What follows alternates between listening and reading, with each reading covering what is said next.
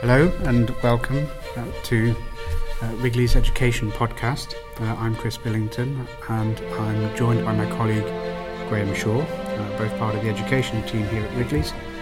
And in this session, uh, we're looking at uh, points that we've been discussing with many multi academy trusts around features of successful MATs. principally, we've drawn from uh, the characteristics of successful multi-academy trusts, a document produced by the DFE back in August uh, 2015. Um, but given that Graham and I, between us, have been working with uh, academies since uh, 2003, uh, we bring uh, a level of personal experience of many of the issues that we are going to be covering in this session. for my part, um, I have been, and in some cases continue to be, uh, a member of a local governing body. Uh, I've been an academy trustee and I've been uh, chair of an academy trust. Um, the first question, really, that does raise itself is well, what do we mean by uh, success? Um, and in terms of uh, this particular session, uh, success has nothing to do with the quality of your education provision.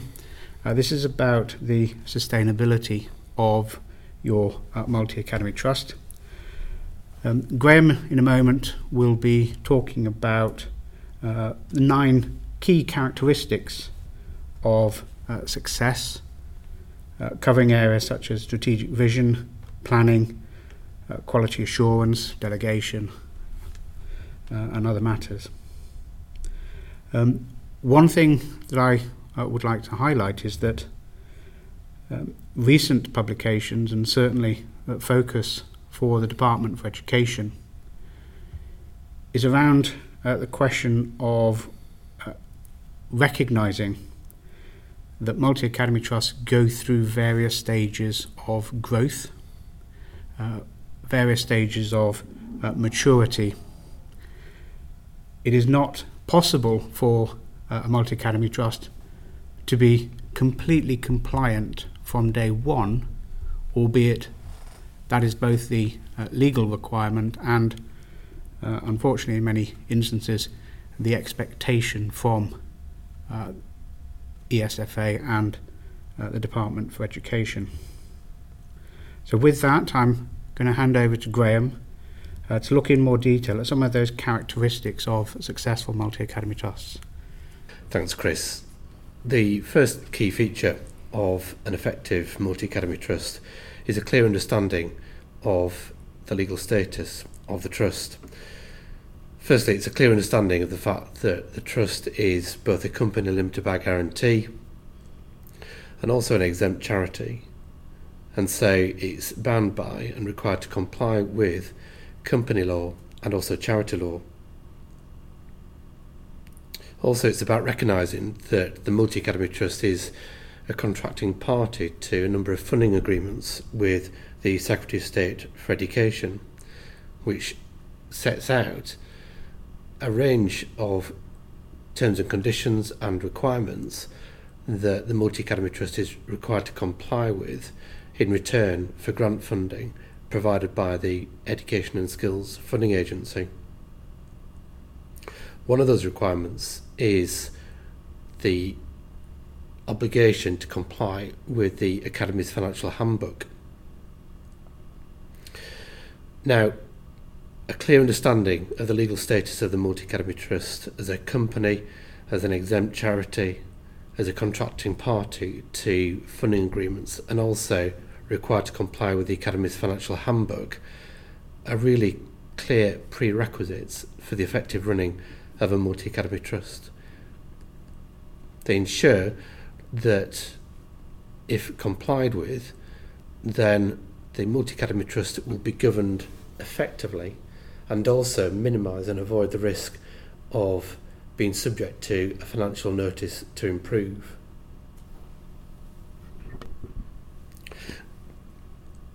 The next key feature of an effective multi academy trust is that of effective and transparent governance.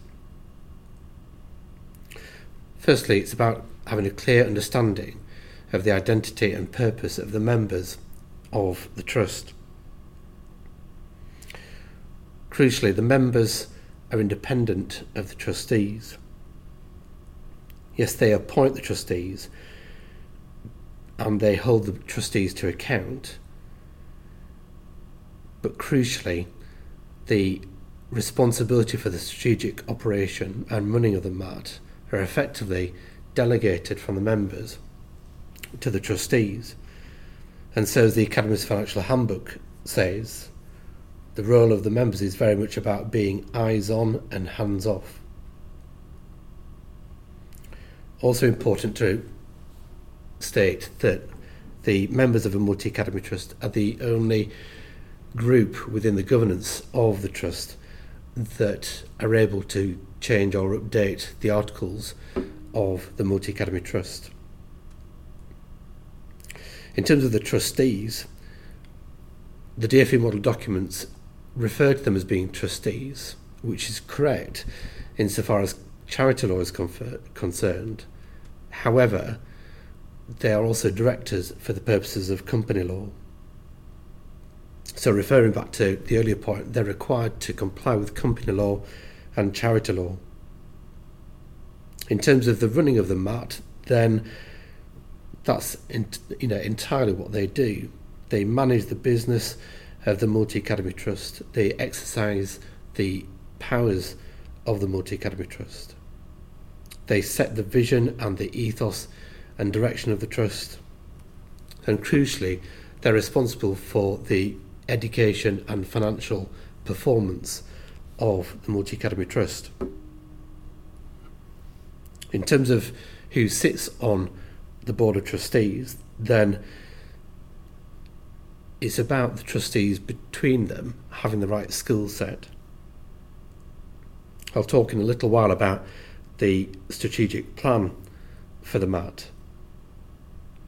And in that regard, what's key here in relation to the Board of Trustees is that the trustees between them possess the skill set required to monitor and oversee and ensure delivery of the strategic plan for the Multi Academy Trust.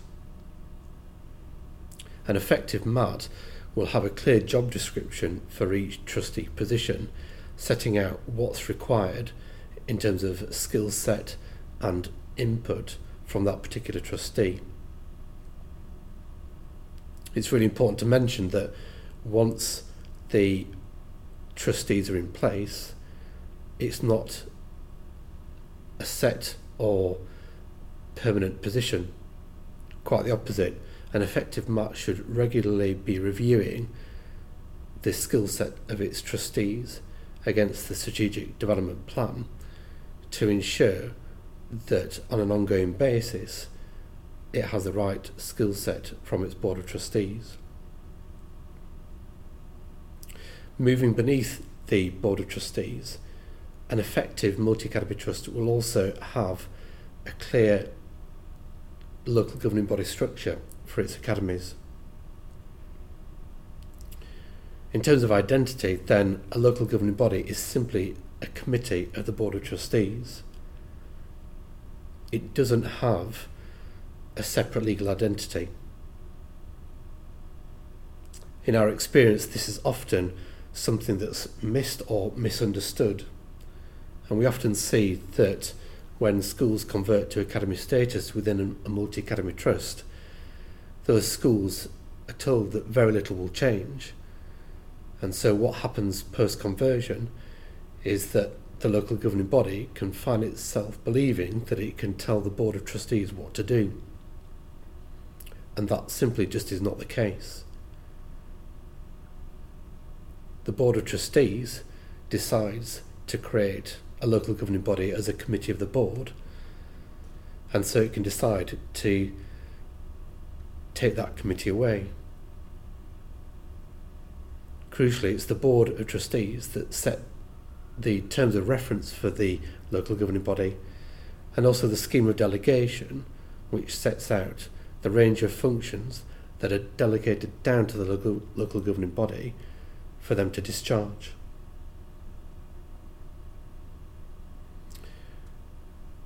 An effective MAT will also give thought to how the head teachers of the various schools and also the chairs of the various local governing bodies are to be engaged and feel included in the running of the Multi Academy Trust. Now, that is not to say that they should be included on the Board of Trustees. As I said earlier, the Board of Trustees must have the right skill set. It's not about the Board of Trustees having the right representational model. But we've seen multi academy trusts where they have separate groups for one for the head teachers, one for local governing body chairs, where those groups can be consulted, their views can be expressed and taken into account. The next key feature of an effective multi academy trust is that of an active strategic plan, setting out where the MAT is now and where it wants to go setting out the mission and the vision and the values that are core to the Multi Academy Trust and that will drive everything. An effective strategic plan will set out clearly what kind of MAT the MAT wishes to be. Is it to be, for example, for primary schools only, or will it be for primary and secondary schools? Will it be for church schools only, or for non church schools, or will it be mixed? An effective strategic plan will also be clear on the growth strategy of the MAT going forward. For example, is it envisaged that the Multi Academy Trust will grow by academy conversions or academy transfers or perhaps a merger with one or more other multi academy trusts. The plan, though, will be really clear as to how that growth is to be sequenced. So, for example, will there be a period of growth followed by a period of consolidation? Because what's really critical, and the Department for Education is really focused on this, is that the capacity and continued performance of the Multi Academy Trust, including academies already within the Trust, must be assured. Because if that's not the case, then the Multi Academy Trust becomes vulnerable to the eyes of the RSC, the Regional Schools Commissioner, and the Department in terms of concerns around its performance.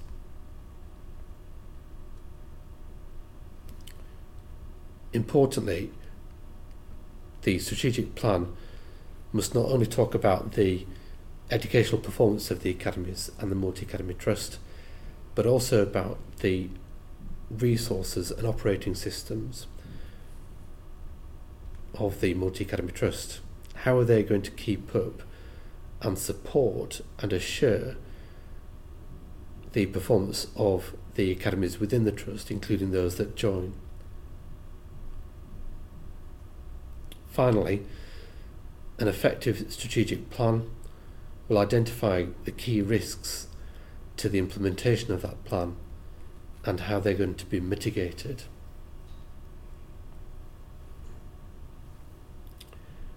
The next key feature of an effective multi academy trust is that of a clear staffing structure. The reason this is important is that not only do the members hold the Board of Trustees to account, but also the Board of Trustees hold the staff to account. And most immediately, they hold the senior executive team of the Multi Academy Trust to account. Now, the Academies financial handbook is clear that every Multi Academy Trust must have a senior executive leader whether they're called the chief executive or indeed whether they're called an executive principal. Whatever title they are given, they report to the trustees. A multi academy trust will also have what's called a chief financial officer. Again, this is a requirement of the Academies financial handbook. Although in practice they may be called the business manager or the finance director or indeed the chief financial officer. The chief executive or executive principal and the chief financial officer are the two key required positions within a multi academy trust in accordance with the academy, Academies financial handbook. However, an effective multi academy trust must give thought to other positions that should be included within the senior executive team. The first of those is a clerk. Now, a number of multi academy trusts may or may not have a clerk in post. We would expect that to be the case, that there is a clerk or a number of clerks for a multi academy trust. The key thing, though, is that that clerk has the right skill set, that they've received the proper training, that they're able not just to be a minute taker, but also to spot and advise on compliance issues and regulatory issues during the administration of the trust. Depending on their size, a multi academy trust may also choose to have what's called a chief operating officer. A chief operating officer may perform the function of a company secretary though not strictly required by the Companies Act. Depending on the size of the MAT, they may also perform the role of the HR officer. Increasingly, we see that the Chief Operating Officer performs a compliance function for a multi academy trust as well. Depending on the size of the multi academy trust, it may be the case that the HR function is performed separately by a HR director and that responsibility for the property estate of the Multi Academy Trust sits with an estates manager. Whatever the composition or structure of the senior executive team, what is key is that the positions and allocation of responsibilities is clearly aligned to the strategic plan for the trust and how the trust operates in practice. The final key feature of an effective multi academy trust is robust risk management. Now, the Academies financial handbook is clear that the audit function of the multi academy trust must be in place. Where the Multi Academy Trust has an annual turnover of, less than £50 million, then the handbook is clear that that audit function can be integrated with another committee of the trust, for example, the Finance and Resources Committee. However, where the annual turnover of the Multi Academy Trust is in excess of that £50 million threshold, then that audit function must be undertaken by a separate audit committee.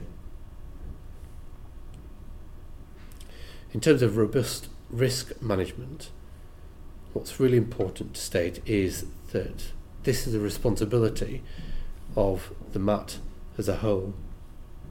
It's not just for the Board of Trustees or the senior executive team, it's for both of those areas of the MAT, but also for individual academies. And what's really important is that the MAT has a central risk register that identifies the key risks for the multi academy trust and crucially names and identifies who is responsible for each risk and how each risk is to be monitored and mitigated. Crucially, it's also about having regular reporting back to the Board of Trustees in relation to that risk register, how those risks are being managed, how they're being mitigated, to ensure that the Board of Trustees has clear visibility on how risk management is taking place. Thank you, Graham. Um, we've been looking at what makes the Multi Academy Trust successful. Um, but throughout uh, what Graham has been uh, saying, it's important to note that compliance is a basic requirement. Uh, and as I uh, noted in my opening remarks, uh, there is an expectation and a legal obligation on a multi academy trust to be compliant with uh, charity law, uh, with company law, and with its contractual obligations, principally under the Academies financial handbook from day one. Uh, that is uh, no small feat. Um, just to add, though, to um, what Graham has been talking about, I quickly wanted to uh, mention two additional points. The first is in relation to robust finances. Um, we're all aware that schools have very challenging uh, financial positions, uh, and it's important as part of the compliance function uh, that the Multi Academy Trust is able to evidence that it has controls, systems, and processes in place which enable it to maintain that overview of finances across all of the academies. The accounting officer has oversight, the trustee board has ultimate responsibility for uh, the finances of the Academy Trust. Uh, but it's also clear that uh, there is a great deal of scope for multi academy trusts to structure themselves in ways that suit their individual style, their ethos, uh, their values. Uh, here I'm looking at the distinction between centralization and uh, that uh, autonomous position which uh, is often used when uh, academies are being spoken about. certainly, the Multi Academy Trust at its centre needs to have those controls, systems, and processes to maintain that oversight, but that still allows for clear delegation and for local decisions to be made. There's no requirement in this process that schools lose their identity. Uh, in terms of the robust finances, it's clear that if funding is insufficient, schools need to find alternative sources it remains the case that some schools do significantly better than others in uh, managing their finances, in finding the efficiencies uh, to uh, fund uh, the education provision. Uh, but where can you go for additional uh, funding? Um, here we enter into the realm of the likes of charity trading, traded services within the from the school itself, where it has got an efficient and effective HR service, property service, uh, the uh, internal functions that Graham mentioned, and being able then to sell those out to other schools. The, the collaboration that takes place through teaching school alliances and other traditional school to school support uh, which can be done on a cost basis. This is not to suggest that schools necessarily need to be run as businesses, but they need to recognise efficiencies. Uh, they need to work in an effective way that makes them a stronger organisation and gives them a far stronger foundation when it comes to uh, what we all believe education is about, which is about the children itself. Um, as I start, said at the start, in determining the success of a multi academy trust, uh, we are looking beyond that education. Um, both Graham and I, in our work with academies, have come across many examples of the way in which ESFA uh, look at whether or not an academy, uh, an academy trust, has been successful. Um, and in many cases, it remains that uh, success is linked to remaining under uh, the radar insofar as the ESFA is concerned. Because if the ESFA takes a detailed look at any multi academy trust, uh, they will find uh, issues of non compliance uh, with the Academies financial handbook. Whether or not those are significant uh, is a matter for uh, debate, but those who have sought to engage in such debate with ESFA uh, know that it is very often a one sided uh, discussion. And we have seen examples in, for example, the financial notices to improve, uh, where an Academy Trust is required to update its articles or to update its funding agreement, none of which have any real significance in relation to the issue of uh, compliance or uh, any other area that ESFA may have concerns justifying uh, an initial investigation. We've seen examples where uh, members have been given two days to adopt new articles, uh, which simply doesn't allow for the uh, approval framework within the articles itself. Uh, there is still a significant learning curve on the part of ESFA as well as Multi Academy Trust in terms of what is a, charitable company limited by guarantee, what is a multi academy trust. Um, we continue to work with uh, multi academy trusts uh, and hope that uh, you are finding your own success. Uh, that closes uh, our podcast session uh, today. we thank you for listening. If there are any questions arising or issues that you would like to discuss, please do get in touch with us. Uh, our details are available on our website. Thank you.